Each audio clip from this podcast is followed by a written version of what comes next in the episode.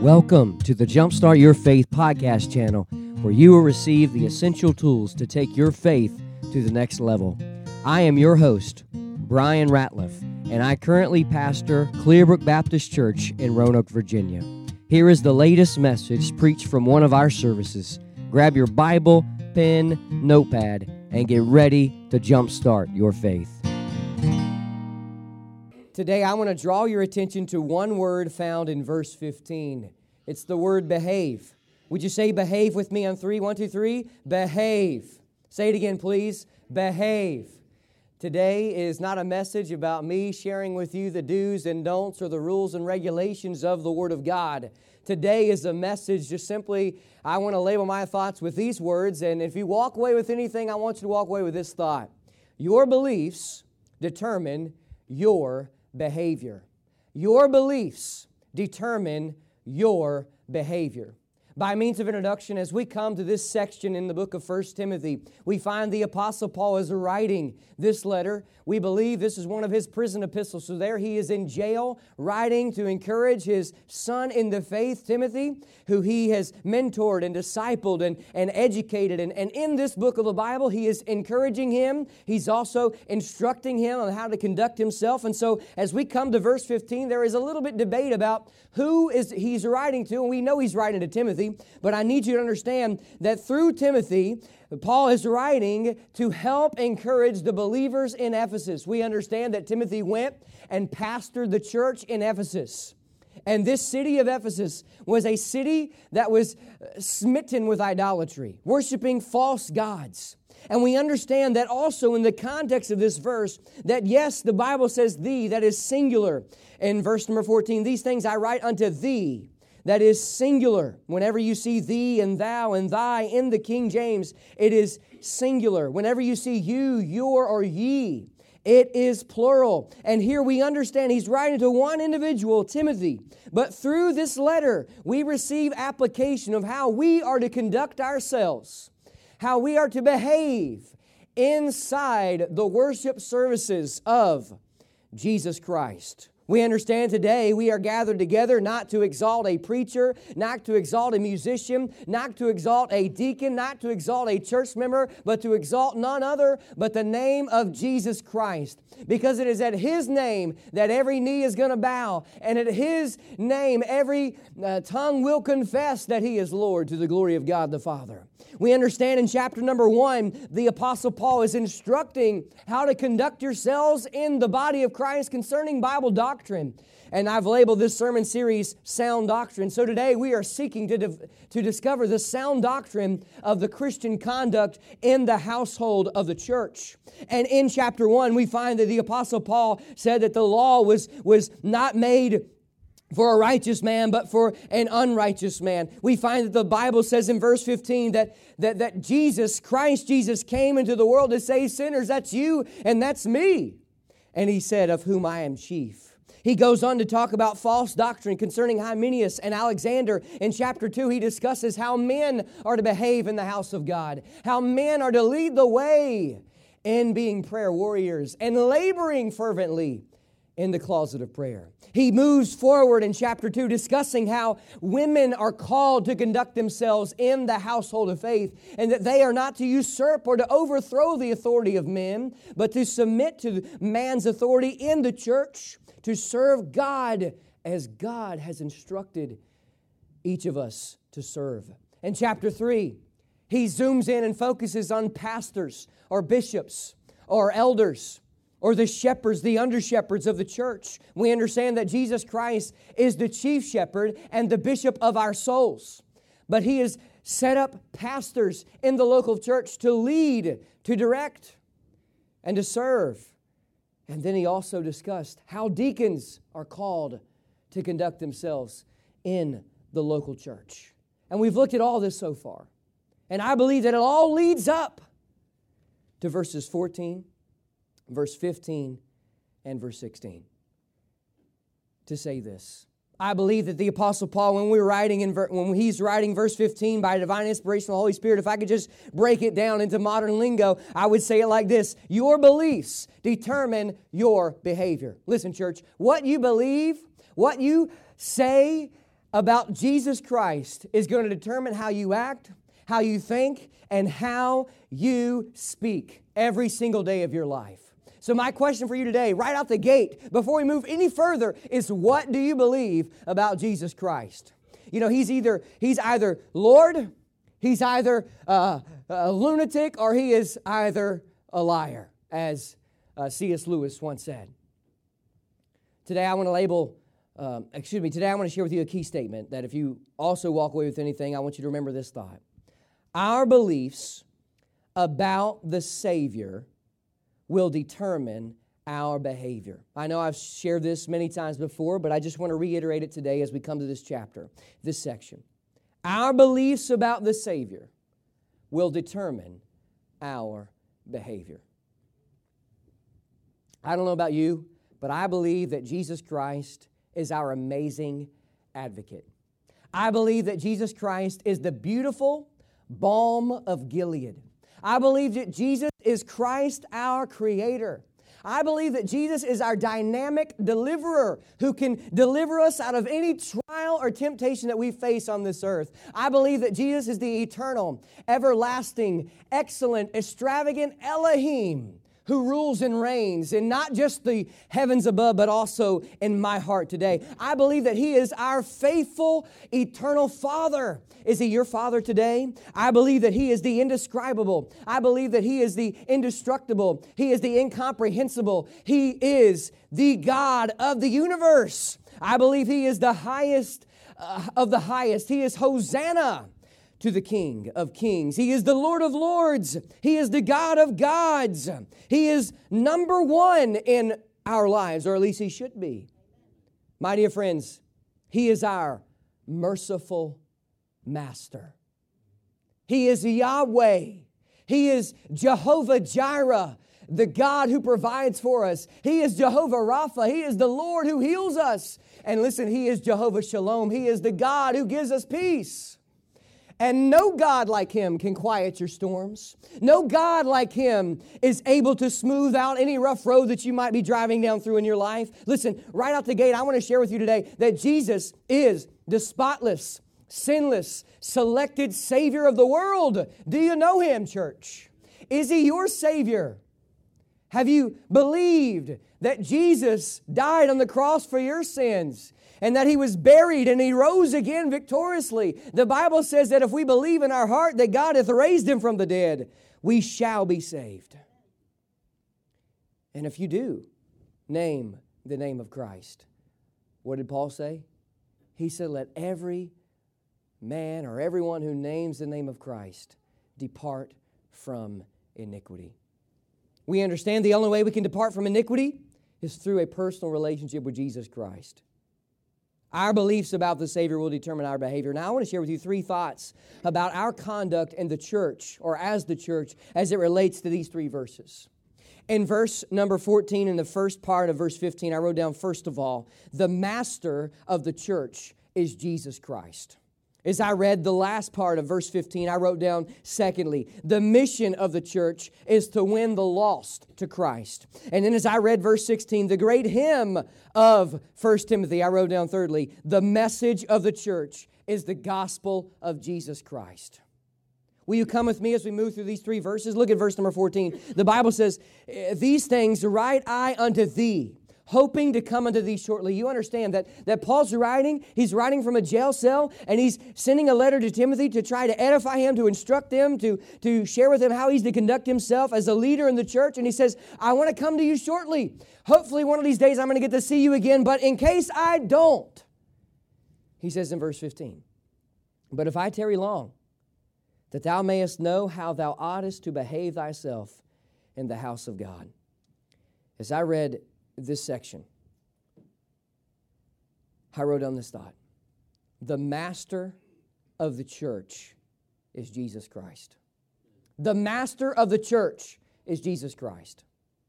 You know, it's interesting how, how in the same chapter that it lists the qualifications of a pastor and the same chapter that it lists the qualifications of a deacon, the Bible emphasizes here that, uh, that how we are to behave in the house of God. And, and listen, the house of God is not necessarily the brick and mortar. I like what one preacher said. He said, the, the, the church is not the steeple, the church is the people.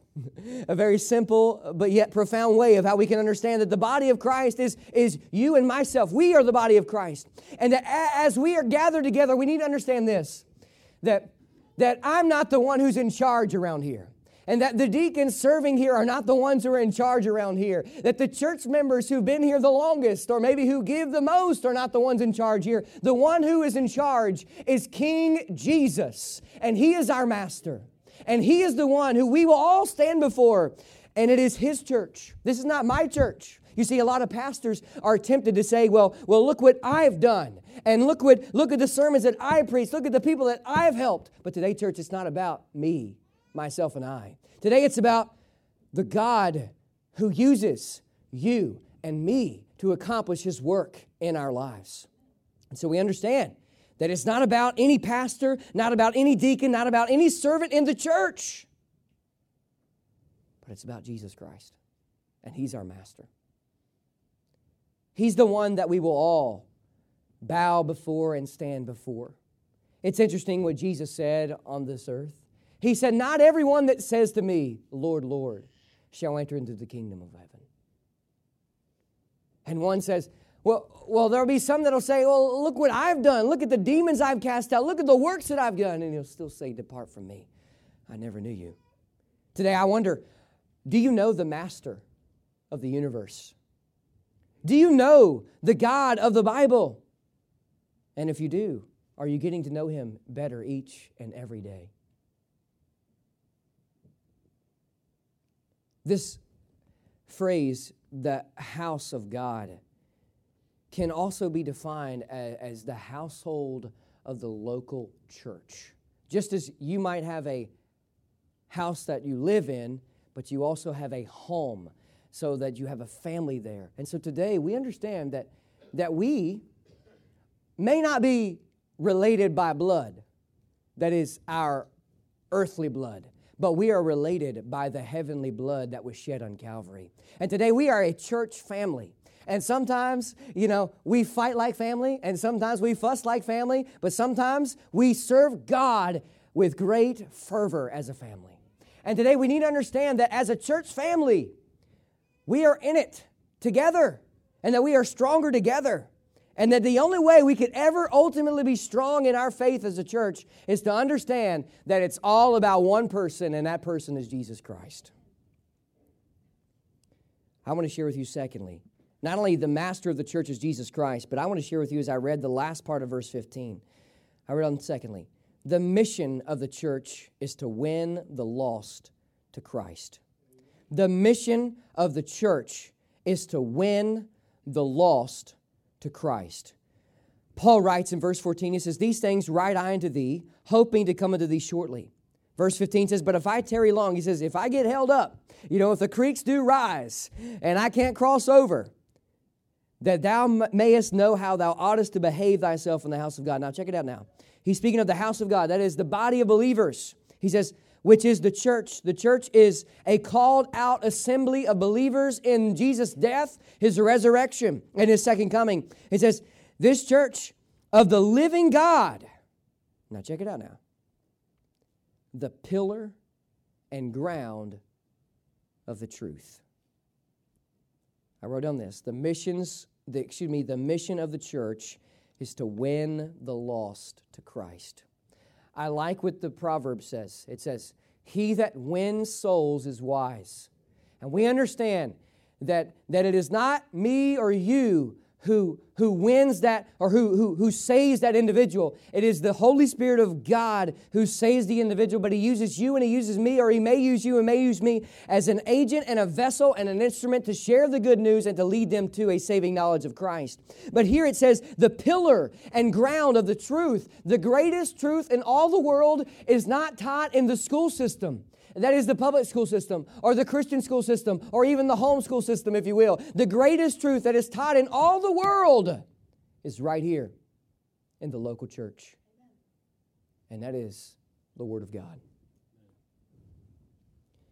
The Bible is the truth, the whole truth, and nothing but the truth. Every single word from the book of Genesis to, as the Italian preacher said, to the book of Malachi uh, in the last uh, verse or the, cha- the book of the Old Testament, all the way from Matthew, all the way to the book of Revelation. Every word, even the Levitical laws, even the Deuteronomical laws, even the passages of the great genealogies for 10 chapters in the book of Chronicles, all of it is the Word of God and it all has a purpose and it is all necessary. And we need to understand that this book, this Bible contains the greatest truth and greatest message our world has ever seen and heard. I wonder, right now it is September the 9th, 2018. I want to ask you a sobering question. How many people have you shared or attempted to talk to about Jesus Christ?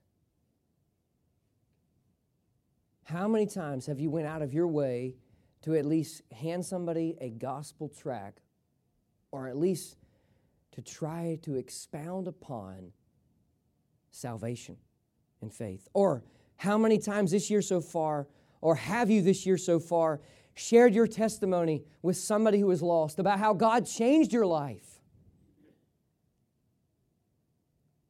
The mission of the church is to win the lost to Christ.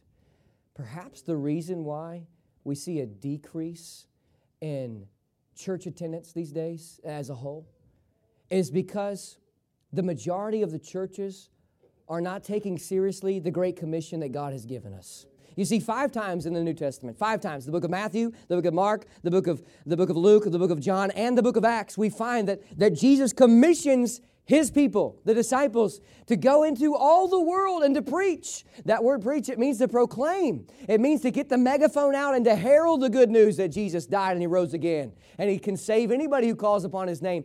That, that the reason why maybe we're not seeing people come to know Christ as Savior is because we're not taking the gospel seriously and the message that He has given us and the mission that He has commanded us to take. You see, may I just pause and say this?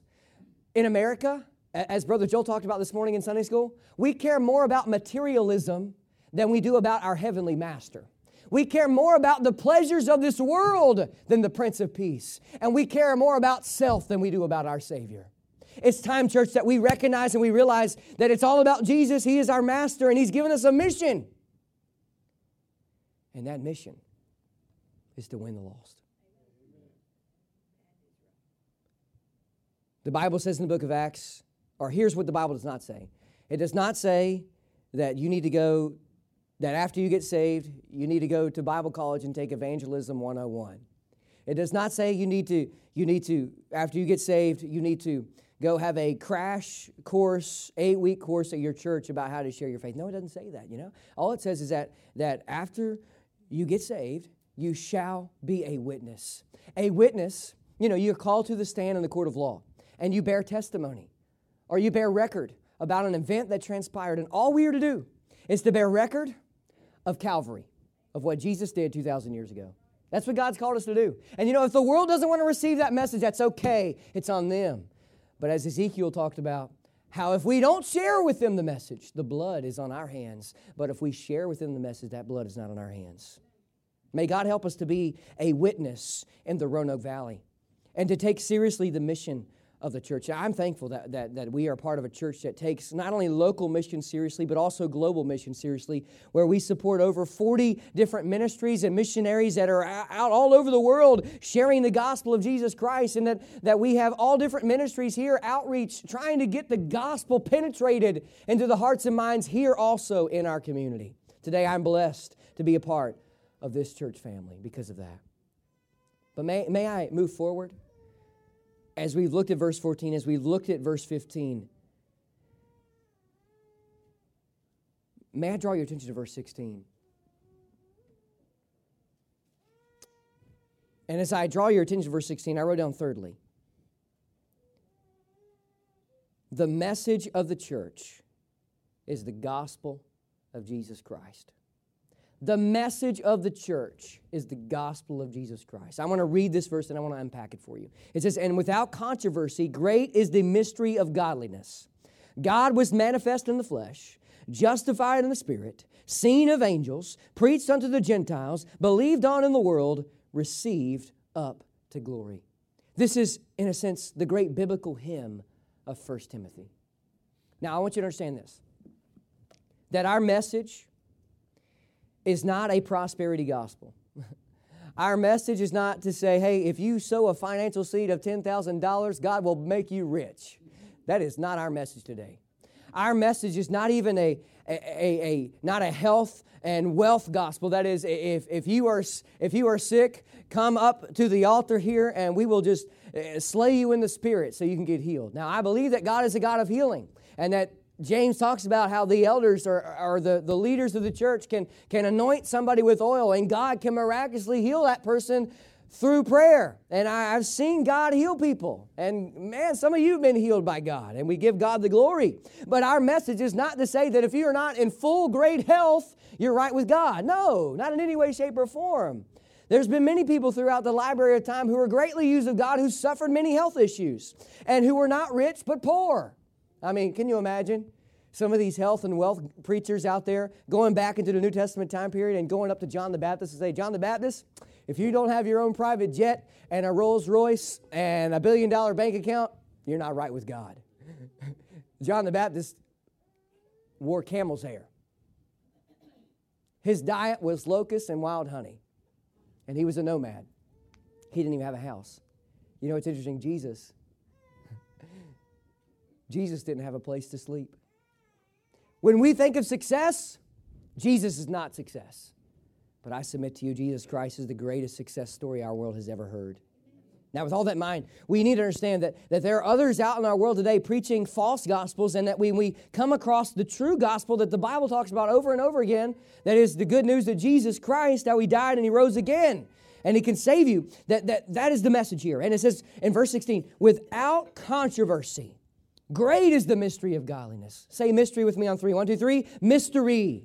Now, I'm not talking about um, a mystery, you know, like playing the game of Clue and you're trying to figure out, you know, who killed so and so in the in the living room or all that nonsense. But today, the word mystery is a truth that God has hidden, but now has made revealed.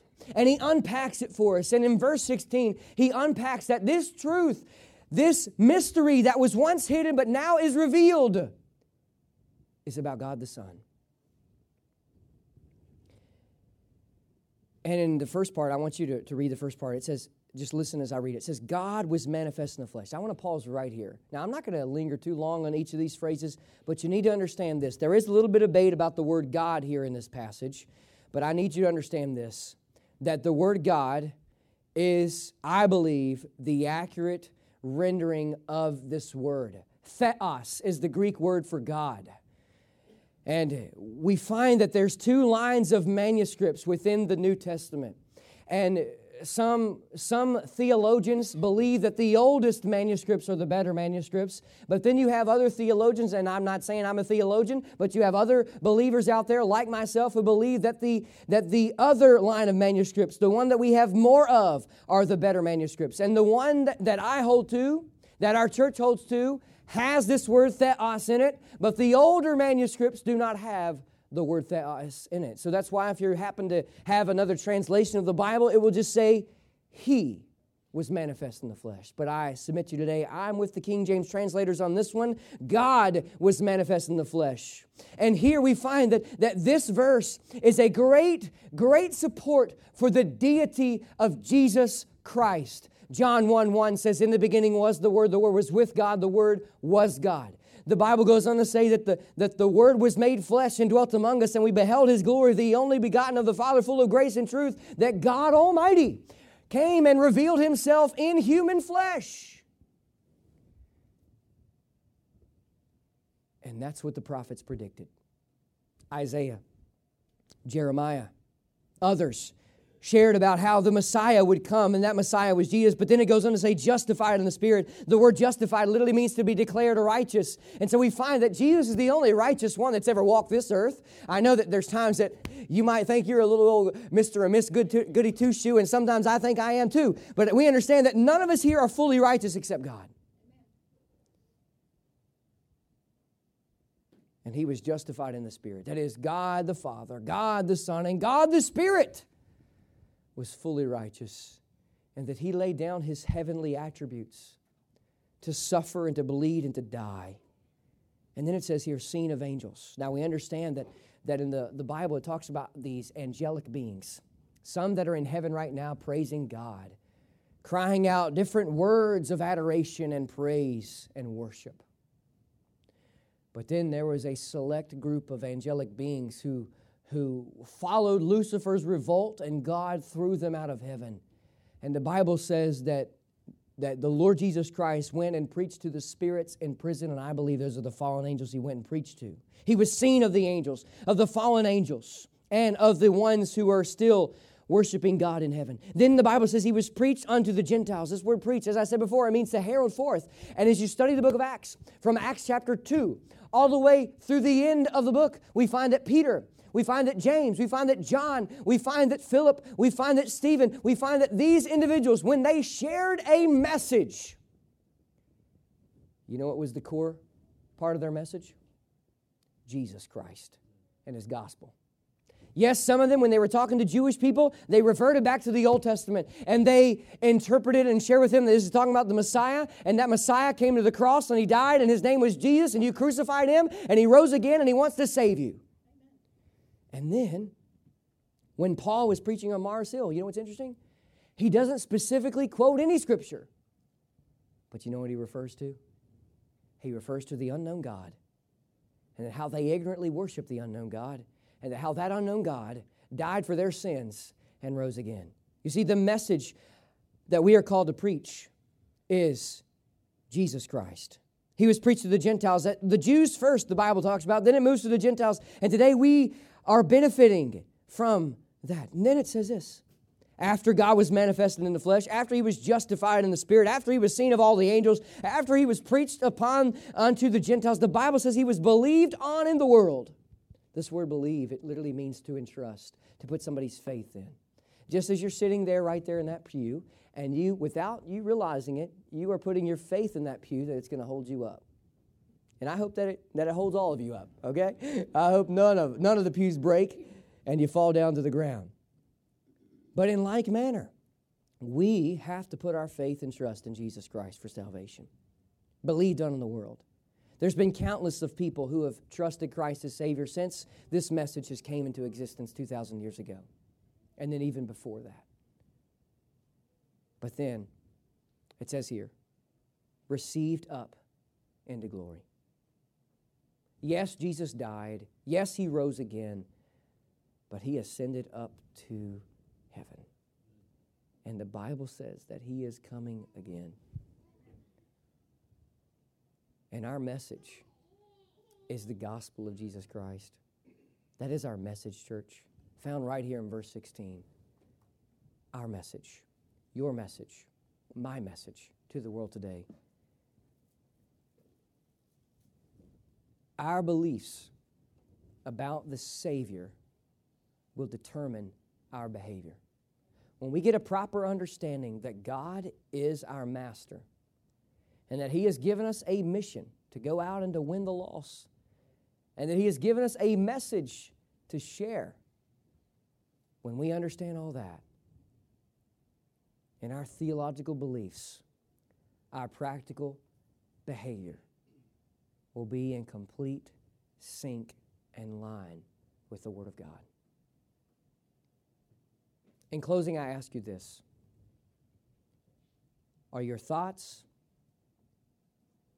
are your words and are your actions lining up to the beliefs that you hold to? As one preacher said, your talk talks, but your walk talks louder than your talk talks. Hey guys, thanks so much for tuning in to the Jumpstart Your Faith podcast channel. As a token of my appreciation for you listening today, I would like to give you my free ebook devotional called Jumpstart Your Faith 30 Days to a Renewed Faith in Christ. Just go to www.pastorbryanratliff.com to download it. Please be sure to subscribe to this podcast channel to listen to more messages like today's. And if these messages have been helpful to you, please leave a review. If I could be of any help in your spiritual walk, please let me know by emailing me at pastorbryanratliff at yahoo.com. And one last thing if you're in Roanoke, please consider joining us for one of our worship services at Clearbrook Baptist Church. Until next time, may God's blessings be upon you and have a great week.